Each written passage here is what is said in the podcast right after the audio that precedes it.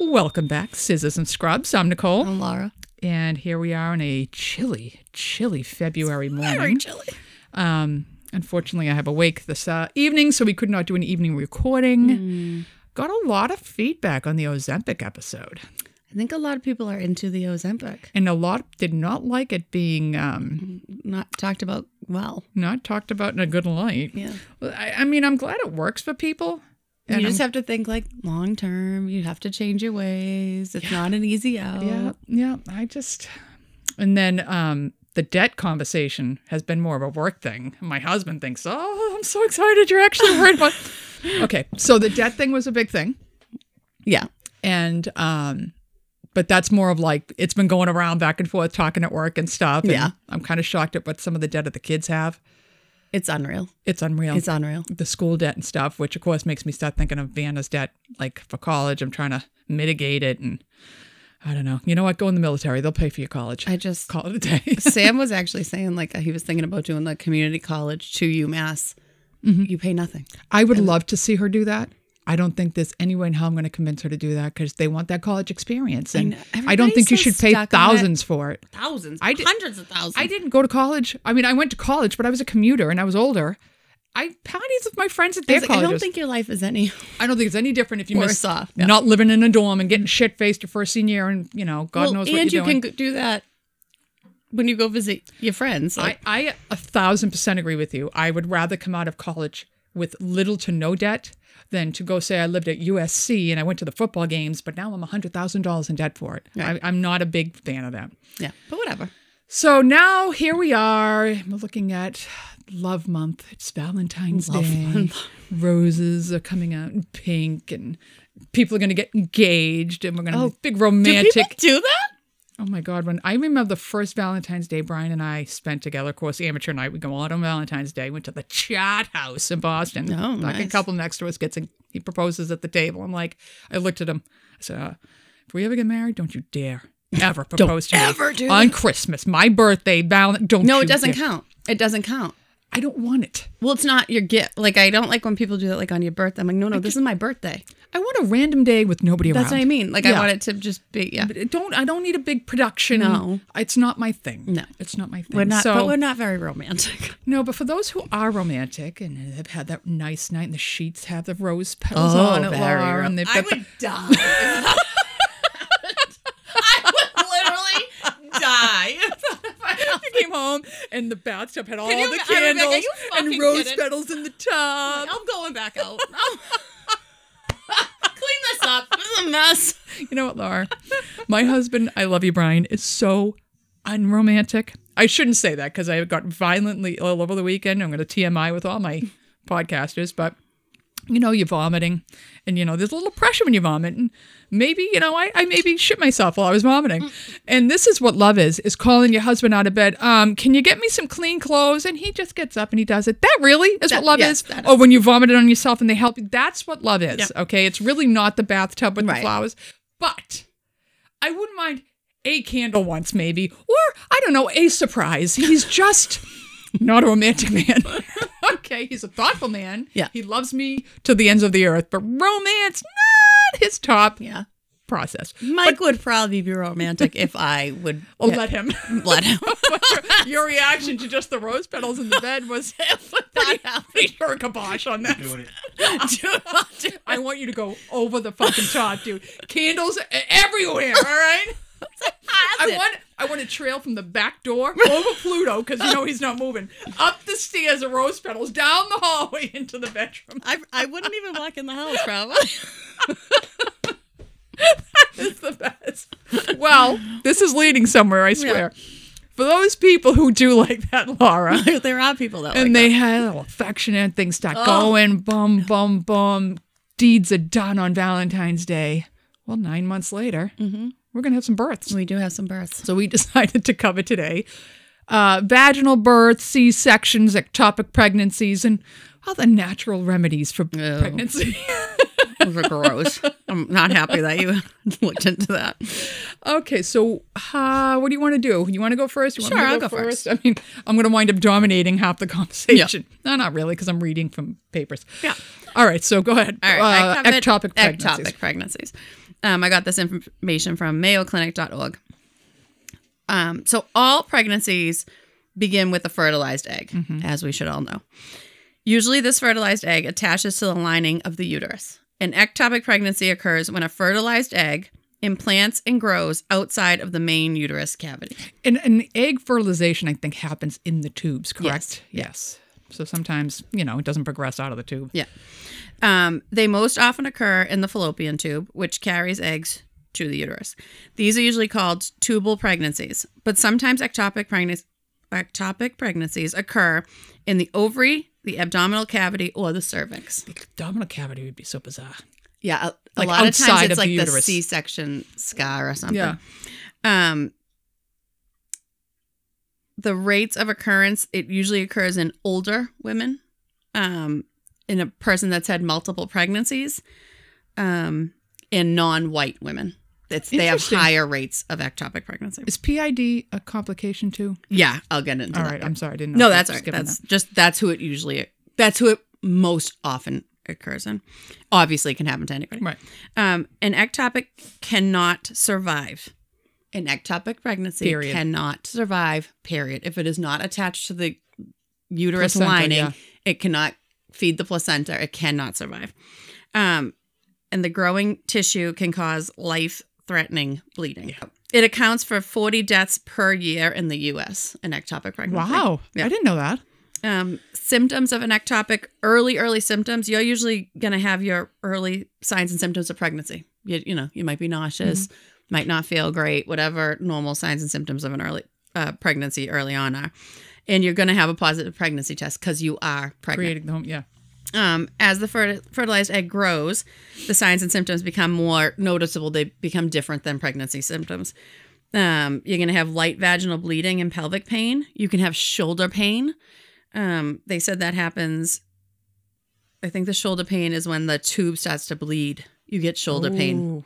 Um, and Well, the shoulder pain also happens like in scopes and stuff when any of the abdomen's getting pressure. it's the way the pressure, yeah, yeah, it refers where to the pressure. shoulder. It's weird. um, and you might have an urge to have a bowel movement.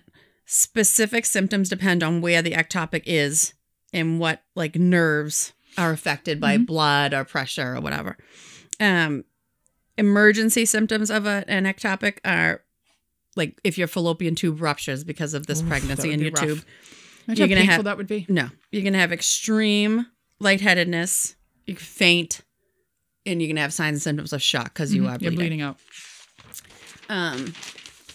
And some of them come in and they are like hemorrhaging. Oh yeah. They're like it's bro, it's rough. Um, seek medical treatment for any of the signs and symptoms of an ectopic, including severe abdominal pain and vaginal bleeding, extreme lightheadedness or fainting, shoulder pain, and like I said, because you're getting that because your fallopian tube is ruptured. Mhm. Um, the causes of tubals, tubal um, pregnancies are usually from an egg getting stuck because of a damaged, misshapen, or inflamed fallopian All right, tube there it is. Yeah. um, hormone imbalances or abdom- um, abnormal development of the egg can also be a cause of um, an ectopic. Risk factors are previous ectopics. If you have had an ectopic, you are at a higher risk for having another ectopic. Um, inflammation or infection, STIs. If you have a chlamydia or gonorrhea, especially they cause um, pelvic inflammatory Yeah, that's what I disease, and your tubes can get inflamed, and yet that pregnancy can get stuck in the tube. Um, fertility treatments are risk Yeah. factors. IVF or similar treatments make it more likely to have an ectopic.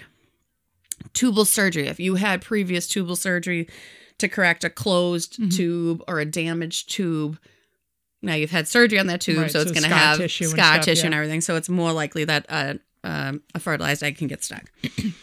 um, and it's people like, well, it got up there to get fertilized, but now it's a fertilized egg, so it's a bigger egg and it's growing, so it can't get back Sperm's out. a lot smaller than Yeah. the egg. Um, your choice of birth control can be a risk factor. An IUD in place makes it more likely for you to have an ectopic pregnancy if you get pregnant with an IUD. It's very rare to get pregnant with an Right, IUD. because it's supposed to make like you're already pregnant. Right. But some people do, you know, it's like 99.9 don't, but then you could Yeah. have that 0.1, but it's more likely that you will have an ectopic pregnancy if you get pregnant with an IUD. It is also more likely for you to have an ectopic if you had a um, tubal ligation. Mm. Because sometimes it's not a complete Yeah. ligation. You can still get pregnant, but now that Yeah. egg is going to be stuck in that tube that's been partially ligated. Um, and smoking is a risk factor. Cigarette smoking just before getting pregnant increases the risk, and the more you smoke, the greater the risk. Uh, complications of an ectopic, um, they can cause the fallopian tube to rupture, just burst wide open. And without treatment, the, fall- the ruptured fallopian tube can lead to life threatening bleeding.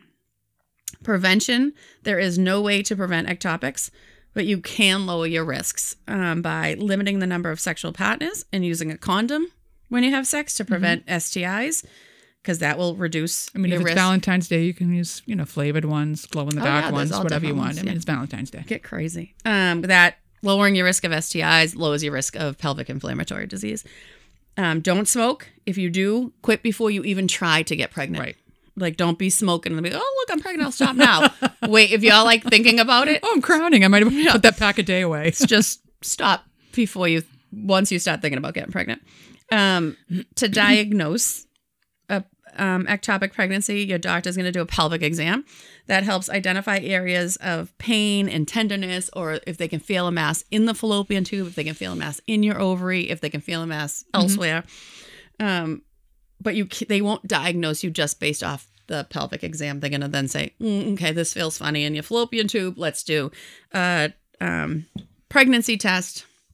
The doctor will order the HCG blood test to confirm, yeah, you're pregnant. That's what this is. Um, um, and that may be repeated every few days until an ultrasound can confirm where that pregnancy is. Because it might say you're pregnant, but you can't see it Right. anyway yet because it's in the early stages.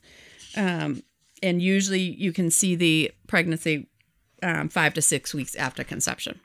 So you might be taking that test Yeah. every few days for five to six weeks until they can say, yeah, we It's see the, the pregnancy and it's or- in the yeah. tube. Um, they're going to do ultrasounds. They can do a transvaginal ultrasound, which allows the doctor to see the, the location of the pregnancy because they can see the cervix, the uterus, Mm-hmm. the fallopian tubes, and the ovaries using a vaginal ultrasound. And that is a big wand Up your hoo-ha. up your Um, and then they can also do an abdominal ultrasound to confirm the pregnancy or look for internal bleeding. Yeah. So the vat transvaginal ultrasound will more be like, yeah, I can see the pregnancy in your tube, Mhm. and the abdominal ultrasound's more like looking for blood or just confirming that you are pregnant. Um, there they'll do other blood tests. You're going to get a CBC, which is a complete blood count, to check for signs of bleeding, anemia, anything like that. And they might also do a type and cross match for your blood type in case you need a transfusion if you do sh- Yeah. so show signs of blood loss. Um, how they treat ectopics depends on when they find the ectopic. Um, again, an ectopic is non-viable and needs to be removed. Um, Be interesting if someday they could transplant it. I'm sure they're working, Working on, on that it. because you know just they can put dam- in a Like fertilized how egg. damaged is the fetus though at that point? I right? Like know. to yeah, has been stuck there. I don't know, but right now, ectopic pregnancies are, Are non-viable non-viable. because you again you need that lining of the Right. uterus to feed it, um, and they have to be removed to prevent life-threatening complications. If an ectopic is found very, very early without unstable bleeding, like if they say, "Oh yeah, there's a pregnancy in a tube, but there's no rupture, there's no other problems," um, they can treat it with methotrexate, which Mhm. stops cell growth and dissolves the existing cells. Um, it's an injection that you're going to get from your doctor. After the injection, um, you will have repeat HCG tests To to, sure check your not- hormones to make sure that the shot has worked, that the it's not growing Right. anymore, and um, to see if you need more another injection or not. Um, there are two surgeries that can be done to remove ectopics if it's further along and you can't use the use the methotrexate. One is a salpingostomy and one is a salpingectomy. Um, both can be done laparoscopically. Salpingostomy is when um, the ectopic is removed from the fallopian tube and the tube is left in the body. So they just make an Yeah, they incision, repair it. take the egg out, repair the fallopian tube, and you still have your tube. um, uh, salpingectomy is when the tube and the ectopic are both removed. A lot of times when we see them, we just do the salpingectomy. This is usually when emergent when it comes in. These Right. women are bleeding. It's an emergent it's case. already they come up burst. right out. It's yeah, ruined. It's blown the tube. blown the tube, and we just take Yeah. the tube and the ectopic pregnancy out. Um, which surgery that gets performed depends on the amount of bleeding and damage to the tube. Also, if you don't have another fallopian tube, if you've already had damage, they're going to try as much as they can Yeah. to keep that tube in there. Even if they're like, "Mm, it's pretty far gone, Yeah. they're going to try to save your tube just so you have An option. hopefully one that works. They're really sad sometimes because it's somebody who's been trying. I know they they've had IVF. you know, This yeah, is like the la- and then you get this, and you have to take their tube, and it's right. It's sad. brutal. Um, if um, if your tube has ruptured, your surgery will be emergent because you are bleeding now. Mm-hmm. Um, and usually the tube cannot be saved if it's that far. Right. An ectopic pregnancy is a pregnancy, and when it is lost, it's devastating to people. Mhm. Um, you should seek out help, support, counseling, whatever you need. It is a loss of a pregnancy. Um, and women who have ectopics can go on to have um, healthy pregnancies in the Mhm. future.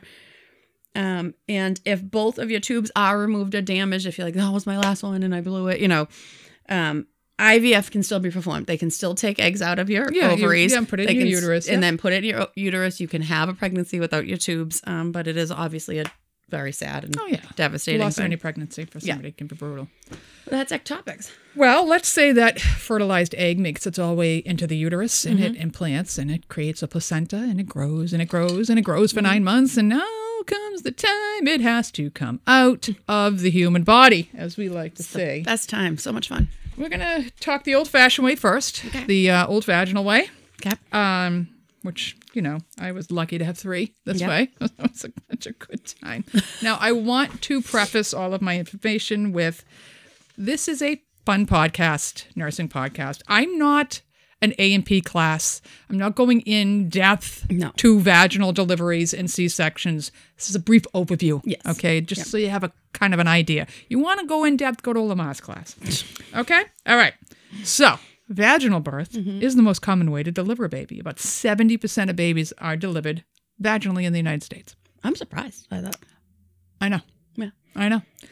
During a vaginal delivery is when your cervix is going to thin, it's going to open up, and your uterus contracts to push the baby out of your vagina. Mm. It sounds sweet, doesn't it? It does. Yeah, it's a fucking process. That, my It's a very is a long process. Long, painful fucking process. When you start to feel your contractions coming at regular intervals, you're considered in labor. Mm-hmm. When the cervix thins and opens, it's dilation and effacement. Mm-hmm. So you go from a zero, which is a pinhole, to a 10, which is the size of a baby's head. Yeah. Can you only imagine for one second how that's going to feel when you're going through it? Okay. There No, are- I can. yeah, Yeah. it's a good time. It's a good time. Um, yeah, yeah. Wish I could do it all over again, three times. All right, so birth happens over three stages. Stage one is the first stage of labor begins when you start having your contractions. Some people will have contractions and then they stop. Your water breaks. You know, um, if your water breaks, this this isn't covered in here. If your water breaks, you've got to go right in because within 24 hours you can start getting fevers. The baby can get ill. So whether you're having contractions or not, your water breaks, you go in and you get you go get yourself checked. Yeah. Um, so the first stage of labor is going to begin when you have the contractions. It's called progressive changes, and it's causing progressive changes in your cervix, and it ends when you are fully dilated. For first-time moms, the first stage of labor can last from 12 to 19 hours, or 24, depending on who you are, like me. Mine lasted forever. Oh, it was like it can be days. All right. Stage two. That begins when you are fully dilated, and mm. it ends with the birth of your little tiny baby, or your ten pounder, whatever Yeah, you decide to way. have. It's called the pushing stage. Now, I had no clue what pushing meant until I pushed for three hours. I can't was even like, fathom oh, that. this is this is fucking something. My second stage, t- maybe 20 minutes with each one. three fucking No. hours with Cameron. I had oxygen in one hand. I had the med student yelling at him and Brian, pull my legs up because I'm on an epidural and let's go. It was, you want to see a mirror? No, I don't want a fucking mirror. I want him out of my body. Do you want the mirror? No, I don't So. I for me, that. it was a lot longer than a few hours. But uh, they usually say, I mean, they told me at the time, of course, my kid's 20, so things may have changed. But three hours was about the max they were going to let you push before you needed a C section. And they were just about to C section when he decided, all right, gave up the ghost. No, it's like 10 pushes with one and 12 with the other. Well, knowing him as an adult, I'm not shocked that that's exactly how it went. You have to push the shit out of him before he finally Yeah, does what he has to do. All right. And then stage three is the part right after the birth when your baby, with the end of your baby and your placenta comes out. And that lasts for like 20 minutes or less. Now, for me, new to mom. Forgot all about the placenta. Not thinking about the placenta. Baby's out. And in my head, I thought he pulls the placenta out with him. No, no. Oh, no. So they're doing shit, and I'm like, why am I burning? It's happening again. It's happening. It's, oh no, because now I'm birthing the placenta. I'm like, oh, this isn't a good time. This is not a good time. I didn't so, feel that at all either time. for those of us who don't like pain, Mm-hmm. there are options for pain when you have a baby. One of them is an epidural. Mm-hmm. I wanted it at conception, but they told me I had to wait till I was in labor. An epidural it delivers continuous pain meds through a thin, thin tube inserted into your lower back, Mm-hmm. blocks pain in the lower part of your body while allowing you to remain fully conscious. So they're going to tell you at a certain stage you're not to get an epi- you can't get an epidural anymore. And I actually asked one of the anesthesiologists, "Is this true?" He's like, "What happens is when they're that close, they can't sit still for the epidural." So when I had Garrett, I thought they had to be close together the contractions. No, it was the intensity of them. So I mm. was having extremely intense contractions at home every 20 minutes, but I was like, well, they're supposed to be two minutes apart. I was freaking birth the kid in the kitchen. Mm. So by the time I came in, I was eight centimeters. Mm. And they were like, do you think you can sit still for an epidural? I'm like, honey, I won't move a fucking muscle Yeah, no matter I how got it. pain I I, got am. it. And I sat there and I was like, laser focused. and Brian's, I'm clutching him because I'm getting contractions Mm. and they were painful. And I was like, nope. I and I didn't move a fucking muscle. Mm-hmm. Yeah. And as soon as that medicine went in, I was like a whole new woman. It was like the clouds opened up, the doves came This is out. lovely. It's like, oh, I can think again. So you can have an epidural, Mm-hmm. or you can have a spinal block. yes. A spinal block's an injection that gives rapid relief to the lower part of your body, but it's only a few hours. It's kind of like a one-time deal, whereas an epidural they can continually dose. So you can you can get an um a, A lot of times they'll do the spinal with a C-section. Right. And you can get a spinal or an epidural block, which offers rapid pain relief from the spinal and then the continuous relief of an epidural. Um, this might be if you need immediate relief, so you can sit still for your epidural. They can give you systemic painkillers. They don't like to do that because it can affect the baby. So I will often refer to a vaginal birth as a natural childbirth, but that's not. A natural childbirth is you decide you're going to birth this baby Out in with the wild. nothing. I don't know nothing about birthing no babies. I'm just going to dig a hole in the backyard, squat, and this shit's coming out. I don't know why you would voluntarily. I'm going to get a lot of enemies for this, Oh, but yeah. I don't know why you would voluntarily not choose medication. That's me. Because I wouldn't have my appendix out without medication. I wouldn't have my tonsils out without medication. I know it's a whole Sure as hell like, not, movement thing. Like but I'm not that person. to experience. I'm like I don't need to. Experience pain. I experience both of them. Mm-hmm. Like I I, don't- was there. I, I don't them out. understand it. I- Like it was like a flamethrower on my crotch. Why would I want that for hours? I I didn't have that with Jack because the only place the epidural worked was my vagina. crotch. my stomach. I could feel every contract, like I all can of still that. feel the contractions and everything. no, I mean like just as sharp as it was Right. before. I just couldn't feel my legs on my vagina, which was I was like whatever. So I didn't feel any of that with him. And then with Sam, it fell out before I had him, but it helped with the contractions. But down below, I could feel everything. Oh, no, And. I was like, what? What is this? yeah, this isn't supposed to happen. burning. And they're like, oh, the ring of fire. I'm like, the what? And they're like, the ring of fire. I'm like, I didn't have this. And they're like, no, that's so you don't push through that. I'm like, oh, that's why I ripped with Jack because I just pushed through because I didn't Yeah, feel anything. I ripped with Cameron and bad. I, but I didn't feel a thing. So I was like, yeah, just push. And like with just Sam, I had that. And they're like, when you feel that, don't push. And I was like, oh, okay. Oh, I get that. This is actually helpful. So I do get like it is helpful to feel some of the stuff, but I'll take the tearing. Thank you very It's much. fine. I I, did need- not like that feeling. And I remember after Cameron, I still had the epidural, and they had pulled it. And you know, and they're like, "You need painkillers?" I'm good. I'm good. By the time I made it to my room, I was like, "I'll take crack, heroin, whatever you got. It's on fire. I need something." It was bad. It was bad. So a natural birth is often referred to an unmedicated approach to labor and birth, Laura. Mm-hmm. It may suit you. If you want to remain in control of your body as much as possible and have minimal routine interventions such as continuous electronic monitoring, all right, they're going to monitor that baby whether you're giving it natural, epidural, or anything. Because, so I don't know what like, I don't know what they're. I think at home they won't monitor. yeah, but I would. Why wouldn't you want your child monitored? That's If- how. I mean, so home births are dangerous. I don't. I know I've told with Jack, I went in and I was having contract like literally every three minutes, but nothing was happening. Like no Hmm. changes or anything. And they were like, Oh, I'm like, You're gonna send me home. And then they checked him and they were like, Oh no, you're going into bed and you're not moving. This is what I'm will move." talking His about. heart rate would go so low. They kept flying in. They You're had a not little thing know in his something's head. wrong. He was so bad. And they're like, We might run you out of here emergently because his heart rate is so low. And I'm like, okay. I'm such a nut. that I had been going to um, a GYN I liked, but he delivers at a small hospital. And I was like, nope, I want to go to the hospital where the baby's going to go Mm-hmm. if something happens. That's like, so I moved myself to a big facility. That's my thought, too. Because I wanted to make sure there was a NICU. Oh, because I didn't want to be separated from the child. God, something- why are you doing it in Boston? Then people have to go into Boston to visit you. And I'm like, Don't A, we live five miles from Boston. It's not far.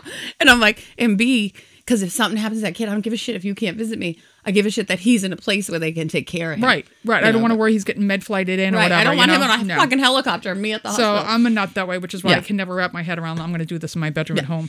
Um, it's possible to have an unmedicated birth in a traditional hospital setting, but some women prefer an alter- alternative setting, such as a birthing center. To make home birth as safe as possible. Sorry, I got to switch my page. Um, of course, it cut out. So, um, I'm not a big fan. I had a friend who gave birth in a bathtub. I'm going to get into those later. Not my thing. Um, I don't want to be sitting in afterbirth. That's that is my number one thought. I'm like, that's great that they're comfortable coming out. And I'm like, I'm sitting in my shit. I don't want to be sitting in my- my afterbirth. It's disgusting. and it's, like all that shit that Is is now flies when- out of you. Do you ever? I mean, you've seen a birth. Like it's like a gu- like no. flies on. It's, I mean, it's a lot of shit Yep. coming out of there. Yep, a lot of fluid. There's a lot, Lot of fluid of in there. I mean, if from our point of view, when you see the drapes that they use to get ready for all the fluid that's Oh, coming out, I don't want ridiculous. to then be sitting in it. It's disgusting. No, okay. I don't want to sit in any of sorry. my. I don't even like a bath. Just a bath. yeah, it's it's it's not for me. no. Um, if you're having problems progressing with labor, they're going to induce contractions. They give you pitocin. They give you stuff to get you going, and you Mm. need fun. to do that to get it growing. Um, I'm not getting into VBACs right now. Okay, so you're having that baby, and like Laura said, maybe some of us had an epidural, and you don't have that ring of fire. I did not have it the first time. That Had, sure had it the second. The baby's going to tear his way out. yeah, he is.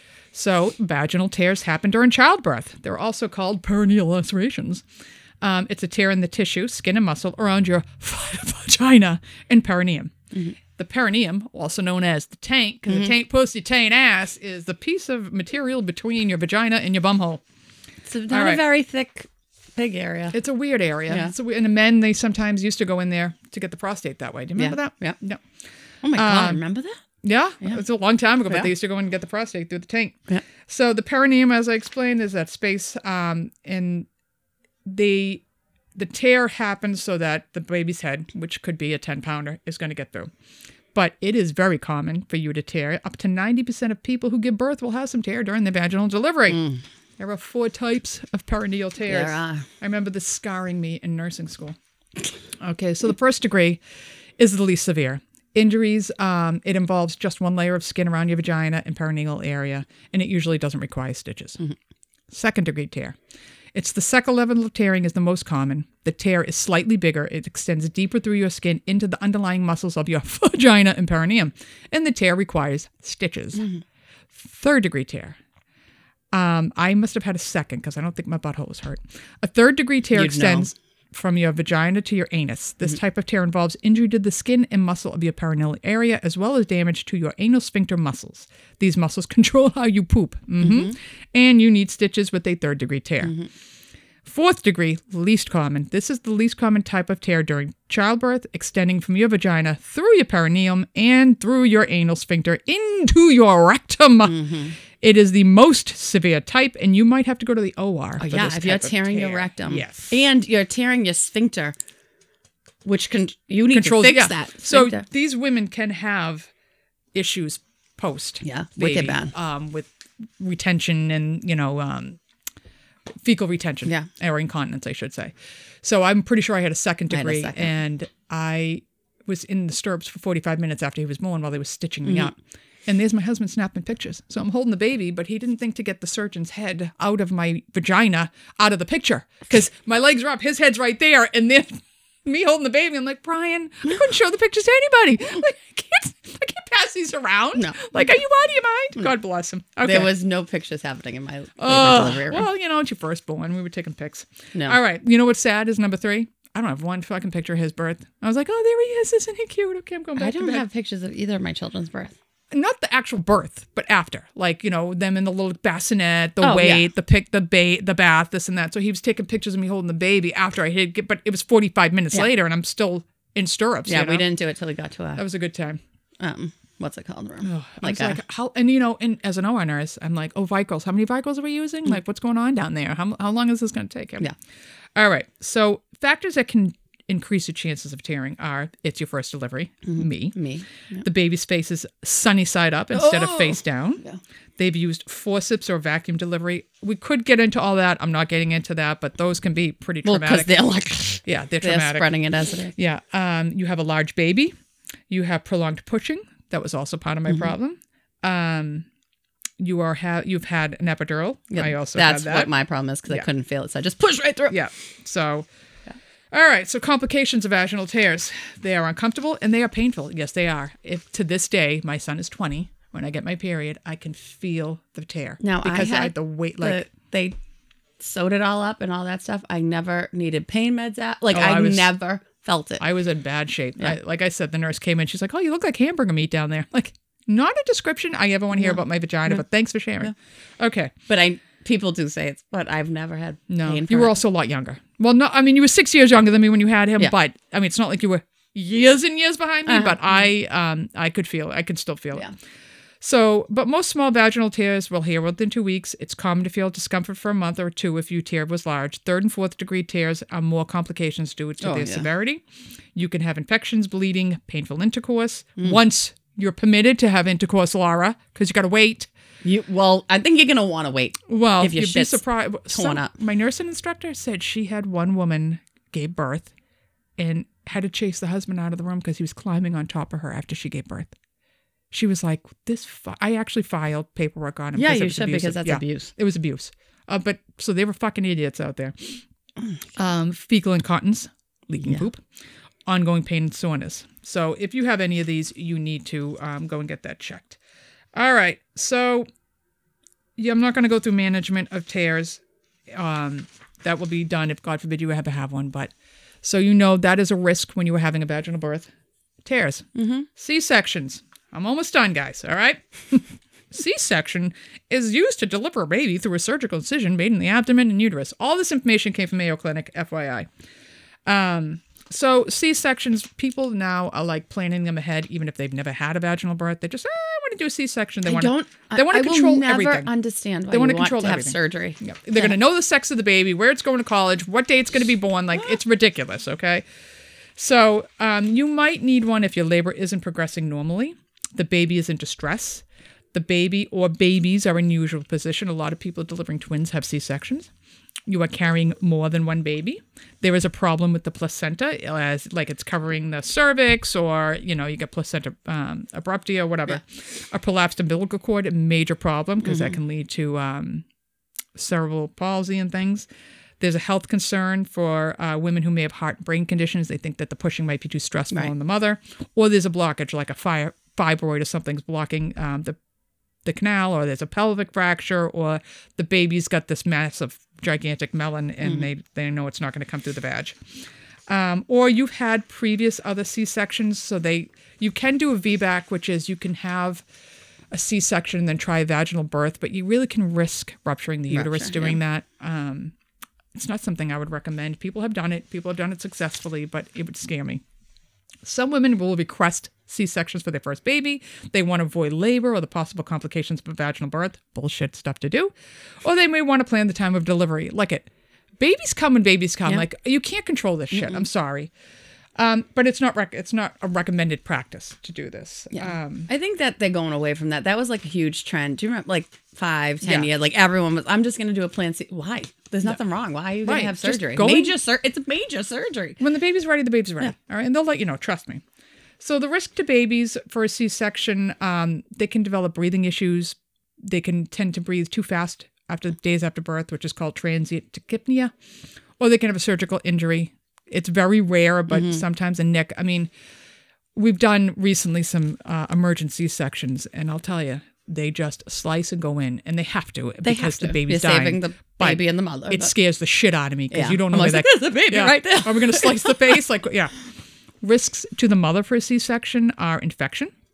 After Mm-hmm. the C-section, you can have infection. We've seen those come in. Blood loss, uh, reactions to anesthesia. That's with any surgery. A lot of these are with any surgery. Yeah. Blood clots, surgical injury, um, it can do an increase to risk of future pregnancies because it's um, it C-section increases the risk of complications in later pregnancies and in other surgeries. The more C-sections, the higher the risk of placenta previa, in a condition which the placenta becomes attached to the wall of the uterus, and placenta accreta, where it actually grows in.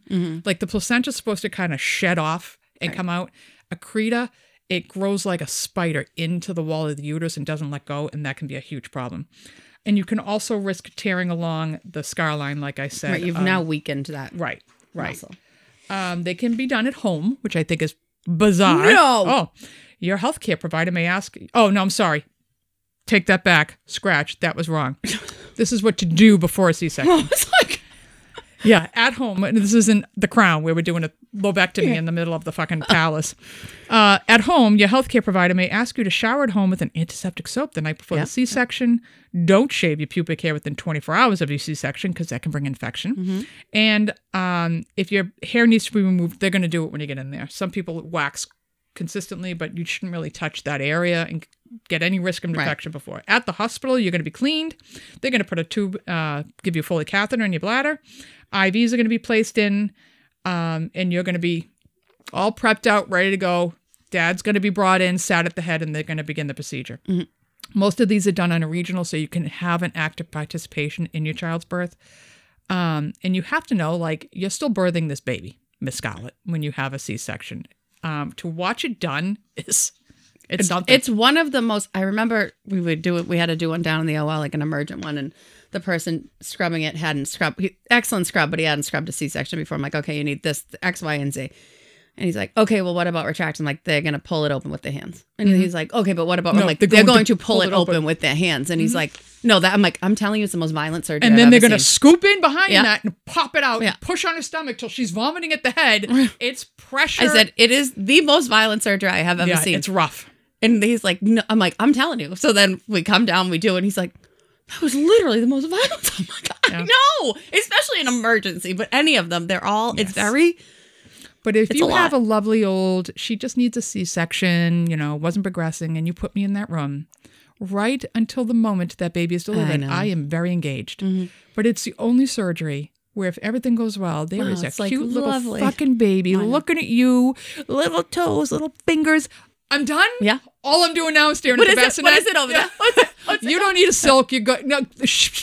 Everything's on the menu. Yeah, Help go help yourselves, guys. It's a buffet now. Oh, look at the little baby. How much is he breathing? Oh, everything's good. Okay, because they're so fucking cute with the little squishy faces. Oh my God. Can't so stand it. They do that little duck they do, and they're and they're crying, and then they bundle them up like the little turkey, Oh, and they got the little so- bozo or whatever Oh, on their head. Oh, I can't stand it. I could bury myself in babies. know.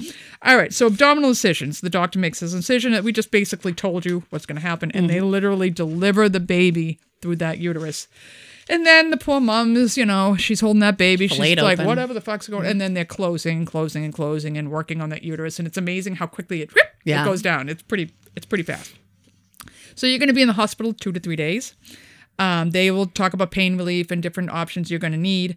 Once the anesthesia wears off, like any surgery, they're going to want you to eat, drink, and walk. Make sure you don't get blood clots, etc. They're going to take the poop. catheter out to make sure you pee, make sure you poop. Uh, you can start breastfeeding as soon as possible, Mm-hmm. and um, they'll talk about breastfeeding with you when you get there. When you go home, you could be you have discomfort, you could be tired. Uh, to promote healing, you you know it's one of the only it's the only surgery you're going to go home and they're going to expect you to go full speed ahead after having a major abdominal surgery, but you really need to rest. Easier said than done when now you are taking care of a newborn. Right. You try to keep everything your baby needs within the reach for the. Don't lift more than 25 pounds. You do really need to try to take it easy. You shouldn't be driving. You've had major, if you had your uterus removed, you wouldn't be doing that stuff right, after right. when you recover. It's the same surgery. Right. You It- need like, to be get. You need some time to relax and and you need to you know use your pain meds. If you're in pain, you take them. Mm-hmm. Wait to have sex to prevent an infection. You wait to drive because you're taking pain meds and they can affect you driving. Yeah, and Um, just like you're gonna be even if you're not taking narcotics right after, like if you choose Right. not, you're still in pain Right. and you are not Right. strong. You like just you shouldn't, be driving. You shouldn't be driving. Uh, check your C-section for signs of infection. Is it red, swollen, leaking discharge? Do you have a fever? Do you have heavy bleeding? Is the pain getting worse? Mm-hmm. Um, and then start raising your kids because teenage years are worse than anything I just described Way right now. more painful than any of that. suck. So last night, I'm writing this podcast. When Laura and I going back and forth, what do you? This is what we do when we write our podcast. We go back and forth. What are you covering? I don't know. I'm covering this. Okay, I'm going to add this. I just finished this. I said, okay, well, I'm going to add a little surprise. And I was not here. happy with this. And she's like, well, what do you mean? I said, I- I just came across some Weird shit. some weird shit, and it's going to be good. She's like, well, I don't have a lot. I'm like, well, all right. She's like, you should have waited to tell me this stuff because it's Just so to get my pure reactions from it because it's fucking gross. but we're going to go back and forth. Okay, now I'm sure there's somebody out there right now munching on their granola, eating their organic whatever. They're vegan. They've had their kid. Their kid was birthed at home in the tub. They sat in their afterbirth. They did all their shit. And they're going to hear this and going to say, there's absolutely nothing wrong with any of that. And, there's nothing wrong with it. And there is not. But Laura and I are not those people. We're city folk. We and are- we're judgy and we gossip and we are fucking going to make fun of it. Okay? So you do you. And now I'm going to do me. let me do me. right? So I'm doing me with some of the shit we found. So Laura, you take it away first. All right, I can't decide which like which one's the Which grossest. disgusting thing to talk about first? Yeah, so I think I'm gonna do um, delayed bathing first. So I got this from International Childbirth Education Association. It is now recommended, like by everybody, that you wait at least eight hours after birth to bathe the baby. so usually, you know, they you take them out, you're still in like the little labor and delivery room, and they bathe the baby. Well, at least when we had kids, Because they're covered in blood, shit, yeah, Vernix and everything else. uh, you know, they covered in like this white Cream. cream. Um, so, anyways, the Vernix does help to reduce instability associated with cold stress. The babies get cold. You have to keep them warm. You know, the temps are always up. They put them under a little warm as if they're cold. It does stress their bodies to be cold. Um, it decreases hypoglycemia, the incidence of it. It decreases um, weight loss in infants, and it um, helps to decrease jaundice. Also, the skin is protected from the antibacterial and antimicrobial properties of the vernix. That's what it is there for. Um, and early seeding, it helps the early seeding of the newborn microbiome. So, like, you're trying to keep all this, the stuff they get from the mother, like my microbes, are on that baby, and that helps them seed their microbiome, which helps them protect against disease and all this. Um, also, the smell of the amniotic fluid, which is on them. It's disgusting. Well, yeah, but it is. It smells like breast milk, so it helps a baby Latch on. latch on. If you leave it on, and they smell. Okay, like they what I want to know is how do they know this? Because since the birthing of babies, everybody's cleaning that shit off immediately. Well, in like not modern day saying- here, yeah, Huh? they've done studies like of not cleaning them and cleaning them. I think it mm-hmm. was. Mm-hmm. I can't remember if it was Mayo or Cleveland Clinic. The nurses in the labor and delivery room did a study. Okay. They were like, "There's a there's something happening here with people who are like, no, don't wash them right away," and Okay. people that didn't. And they did a study of like a thousand babies, in all of this. They were more stable. Okay. They didn't drop their blood sugar. Like right, it maybe really I'll give you this one. it did help. So it used to be, you know, they'd clean them within two hours, and now they encourage you to wait like a day. But they are, it, I forget, there was like a little catchphrase with the eight hours. They are like they're the everywhere is adopting this. Don't bathe them for at least eight hours. I'll, I'll get that, but can we clean a little bit off? I mean, maybe their eyes, mouth, so you can give them a little Maybe the kiss. shit, clean the shit off of them. But anyways, that's delayed birthing. Mm-hmm. That does seem. I'm not. Too, I mean, I will give you that one. I will. That give you that does one. seem that it is very Right. If it's helpful, for the Helpful. baby. Right. I'll give you that. um, I do think it's it does seem very beneficial to delay the bath for at least eight hours, which bath. is now the recommended practice. Well, I'm talking about wa- water birthing. Okay. Water birthing.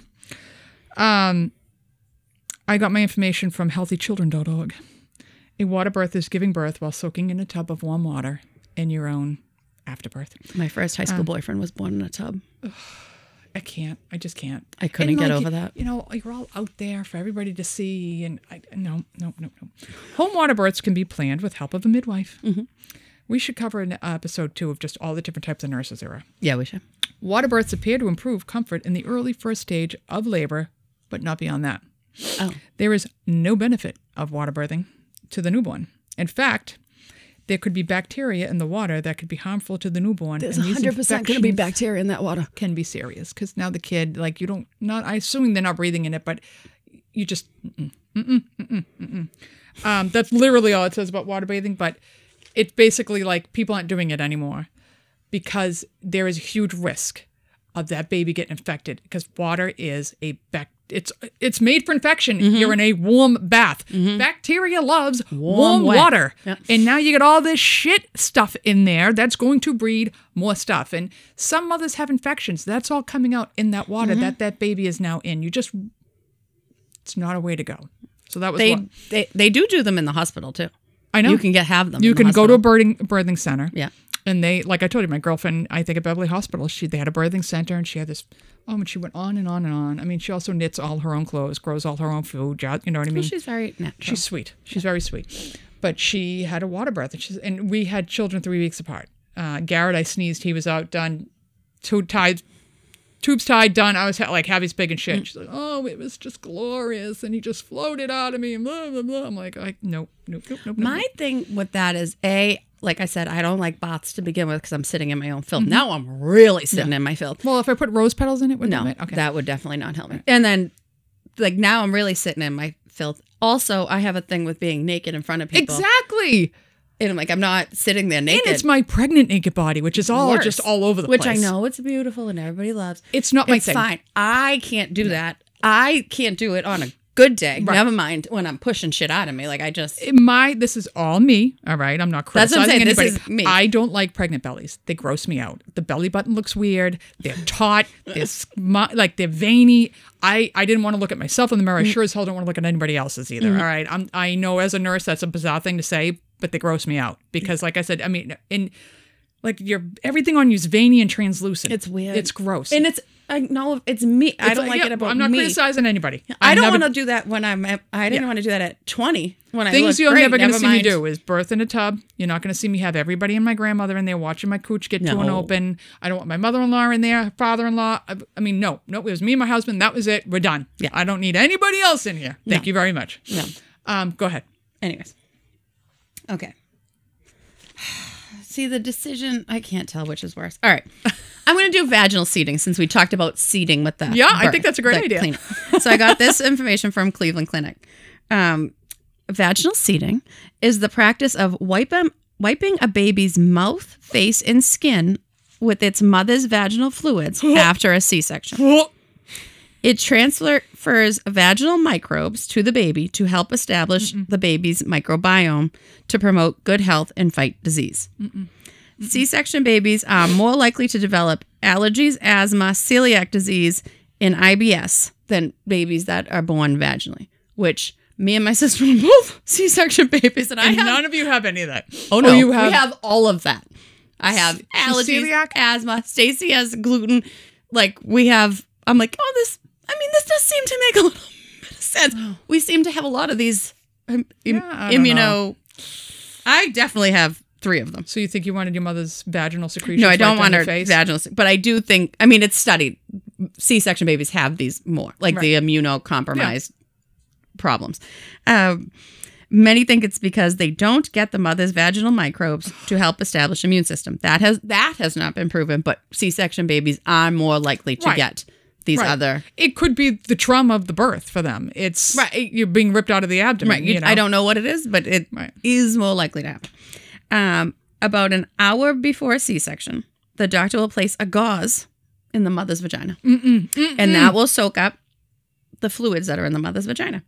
They then place that into a sterile container, like a specimen cup or something, um, and that sits there and waits for you for you to have your C-section. It's in a sterile container. I mean, I know my action is ridiculous because baby comes out through your vagina. I know that, but this just sounds disgusting to me.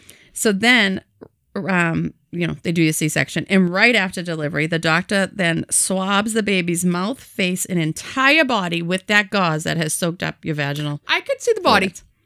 I don't want them doing his mouth and his nose. I mean, which again, they do come through your vaginal canal in a reg- in a vaginal birth, but it's just a weird, like, It's I'm weird. purposefully Yeah. doing it. Um, do you need to do this? No. Newborns, when they're born through a C-section, get the mother's microbes from breastfeeding. Mm-hmm. They get it from skin to skin contact. They can get your your Your shit. stuff other ways. There are risks. Not all the microbes in a mother's vagina Are are, good. good. especially usually we are tested for this, but if you're at home, you might not be tested for this. Chlamydia, genital herpes, gonorrhea, group B strep. You have It might be the exact reason she's having a C-section. Right. So that's this. If you have these, you do a lot of times have a C-section, so the child isn't going through the vaginal canal. So if that was the case, I would think they would know know, yeah, not to swab this. If you are doing this at home, You don't Like, know. You had no prenatal I- care or I don't know. So you just yeah, you didn't have prenatal care, you didn't have testing. You just want to make sure you're testing for this because you do not want to swab that on your baby.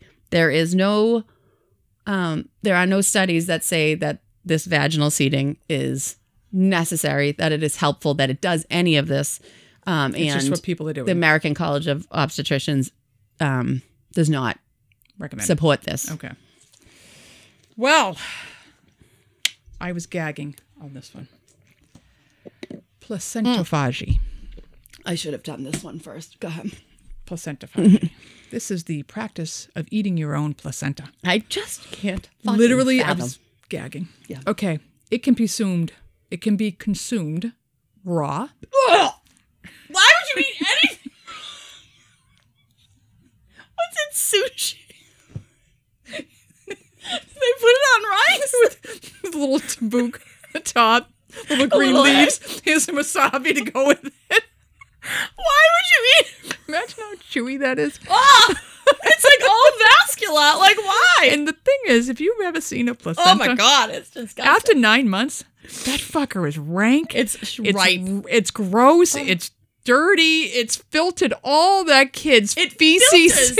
everything. just It's, like eating your It's gross. spleen. Why? And there's a mother, like a cow in a cud, Oh my god. chewing on that old big piece of raw placenta. I can't eat raw salmon. Never mind placenta. Mm mm. So it can be eaten raw. You can cook that up with some liver and onions, or That would be better than raw. powder it in a capsule. Ugh. It is considered a way to reduce postpartum depression. Well, that's what Prozac's for. Boost milk production and or replenish your nutrients. If you have to eat your placenta to replenish your nutrients, you're in bad way. Yeah. Okay, This is not let me tell you, this not the McDonald's can't replenish No. for me. Okay, The- there is no scientific proof Bec- of this helping in any way. The placenta is dead when you're doing this. There is It's no nutrients. and it's dirty. it's And you don't know what infection is in there yet. I.e., my next point. okay. Because A, you have a risk of food poisoning oh, because You are think, eating you think a- you're eating a raw thing that came out of your because body? you know sometimes it starts to spoil. it's dead. Of course it's spoiled. Are you eating it the second you deliver it? Because it's detached. I don't know. There's I no know. supply. if it's going to get spoiled. Two separate babies got strep B infections from the mother eating the placenta and it came out through her breast milk. See, she wasn't tested for strep. B. They always That's test. if you're one. in the hospital, they're Right. testing you pre having the baby to see if you Right. have strep B because that those babies That's can- huge. Yeah. So two babies got it through the breast Oh, milk after the mother had eaten the placenta that was infected with strep B. So there is no beneficial health to eating your own rotting, dirty placenta. It's like going into your house and taking the air filter from your and, And just licking it. scooping it, Ugh. and licking it. There's no reason to eat the fucking placenta. The- I was I was like, oh, oh, this is I gross." just can't- I, I'm if you've I'm getting over GI bug. Not a good. It's disgusting. They're gross looking. Mm-hmm. And That- you can tell, like, especially some of these kids who've been stressed, you know, you're doing an emergency C section, the kid, that placenta comes out. It's black sometimes. Yeah. Like, it's in a, ru- or they're old, the kids who've been in for like two weeks too long. Yeah, too long. It, it, looks The rough. shit's already dying. Yeah, it's bad. It's bad. Okay. Well, to piggyback on that, what are we eating next, Laura? we're not eating, but we might as well be. It's um a lotus birth. oh, the- oh I got this from healthline.com. A lotus birth is the practice of birthing the baby and placenta and leaving the two attached until the cord falls off, which can be anywhere from three to 10 days. So am I carrying this around like a fanny pack? Yep. Oh, I'll tell you. How is So- how is that good for the baby? Oh, Mm-hmm. Because it, okay. I'm gonna stop normally asking questions. the baby's listen. born, right? And it is now the practice to do a delayed cord clamping. So they wait um like three to five minutes, I So think. now. whatever's in there gets back in. Yeah, because there's blood Yeah. going from the baby to the placenta, the placenta to the Right. baby. So they give it a few minutes now. And they they used to clamp it like right, Right. away. Now they give it a couple minutes. Unless it's an emergency, they got to get it off of it, whatever. Um, so it's clipped now anywhere from 60 seconds to three minutes later to get all the blood out of the placenta into the baby, um, which helps their um, hematocrit. Yeah, it helps give help them all the blood Yeah. they can have and whatever. Um, so we clamp it, cuts off the circulation from the baby to the placenta, and then you cut the cord to detach the placenta from Right. the cord from the baby. Right. Um, in utero, the placenta receives the blood and nutrients from the mother, Mhm. passes it to the baby. It filters everything. It ha- it is It a has a- vital role. yeah, if you you have can't live without placenta, it. right, that baby cannot survive without the placenta. Vital role in utero. Um, once a child's born and the placenta is delivered, it no longer has a blood supply because it has detached from, From, its that blood uterus. supply, it is now a scab. It has nothing. Yep. It is now dead. yep. So the placenta is dead once you deliver Mm-hmm. that baby. Um, it's dead tissue. Yeah. Dead it's tissue. necrosing tissue. Yep. Dead tissue, as we know, leads to infection. Mhm. Leads to Because sepsis. it's warm and wet. Yeah. It, it's never good. If you have dead tissue, You've got to get rid of it. you have to get rid of Yep. dead tissue. Um, so that's why we cut the cord so the baby's not attached to dead Yeah. tissue. However, the natural birth world believes lotus births. Some people in the natural birth world, world um, believes lotus births are more gentle. It can decrease infections because there's no cord trauma, Oh, come on. and it is a spiritual practice that honors the relationship between the baby and the placenta. There is, you should see your face. there is absolutely no research that backs these beliefs. Um, the if- baby's relationship with the placenta. Laura, did you have a good relationship with your placenta? I vividly remember my relationship with Mine was placenta. very attractive, very nice, very soothing. Yeah. Um, if you choose a lotus birth, you will probably be um, In the ICU having a within home a week. birth. yeah. Um, with a practitioner that does these. If you, d- they're not going to do this in a hospital. No. They are not going. How to. are This you is carrying like this thing around? this is a hard no. Oh, I'll tell you. Um, and if you do decide I'm going to do this in my home birth, you need to talk to your practitioner that they do that they've done this before Right. because there is a specific way that they have to do this. They have to know how to prevent infection. that there's like a very specific way. This is gross. You need to talk to this practitioner to make sure they know This what is is the kind of daughter-in-law I'm going to get. You know that, right? oh God, help me, please. Um, things to consider if having a lotus birth. Um, you can still hold your baby immediately, even though it's still attached to the placenta. Let me just throw this on my shoulder. Hold on a second. but you do have to be careful that the cord isn't accidentally ripped out of the baby because the baby can then, um, you know, hemorrhage. Yes. Yeah. Um, the placenta is usually birthed five to 30 minutes after the baby. So the baby will be attached to your vag For five to ten minutes. 30. It Oh, can be up yeah. to 30 minutes for that placenta to come out. So you have to realize, like, that baby's still going to be t- attached to tethered. something tethered to you. So just, you need to consider that. You need a sterile receptacle to carry the placenta around in. Some people have like this little bag with handles. So you need something because you can't just pick it up with your hands Yeah, and like carry this slip it dead around. I'm gonna throw it on my head. Yeah. Use it as a scarf. Yeah. Um, the baby still has to ride in a car seat.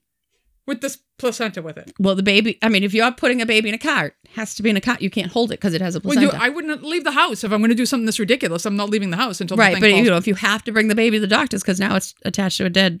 This is the kid who's getting breastfed till high school. Yeah. So just make sure that you can safely put your baby in the car seat with, With the, the placenta, placenta. somewhere. Get a car seat for the placenta. Yeah. Uh, the placenta slowly dries out and decays, Mm-hmm. um, which has a smell because it's decaying tissue that's just stagnant Oh. That blood in a bag, really. Nasty. Just stagnant. You know how stagnant oh, blood yeah. smells. We know Yeah. that smell. Yep. And then Yep. it's just you're just carrying that around with you in With a your dead, brand new baby. dying corpse. How's that relationship now? It's awful.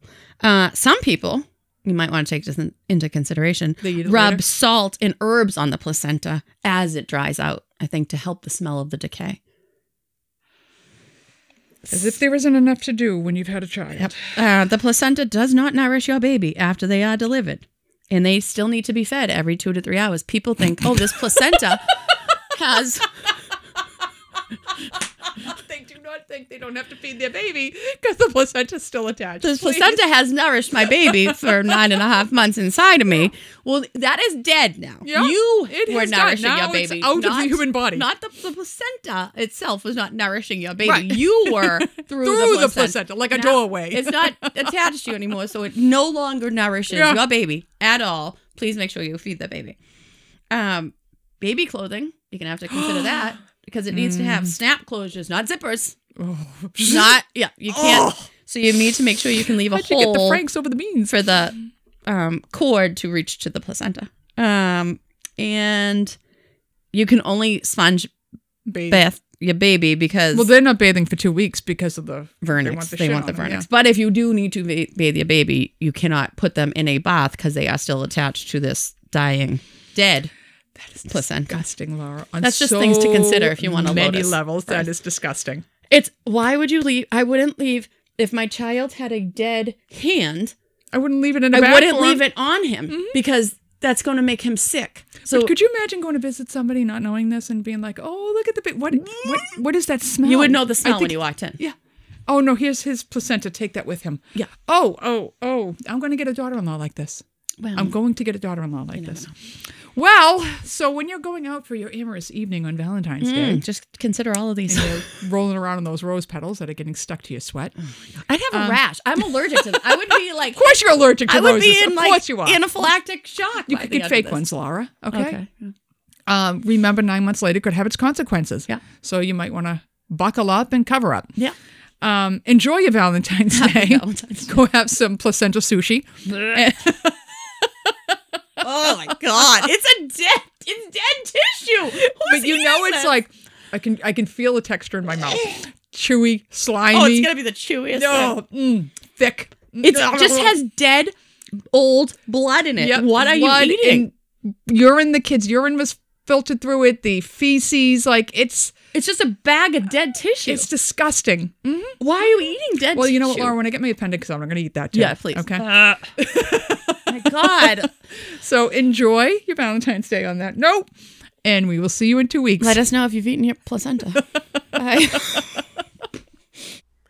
Like, subscribe, rate, and review the Scissors and Scrubs podcast on whatever podcast app you listen to us on. Follow us on Twitter, Facebook, and Instagram at Scissors and Scrubs. And email us any of your stories or thoughts to scissorsandscrubs at gmail.com.